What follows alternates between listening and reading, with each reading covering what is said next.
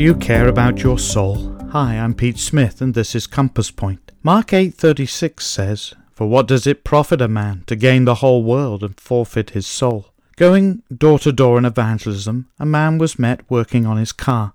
He was invited to a meeting and he said, "I'm not religious and I don't have time." He was asked, "If you don't take care of your car, what will happen?" He replied, "It will break down and I'll lose it."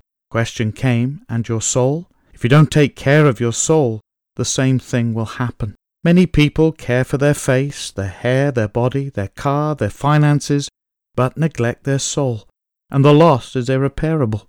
Friend, neglect your soul no longer. Seek the Lord today. Remember, God cares about your soul.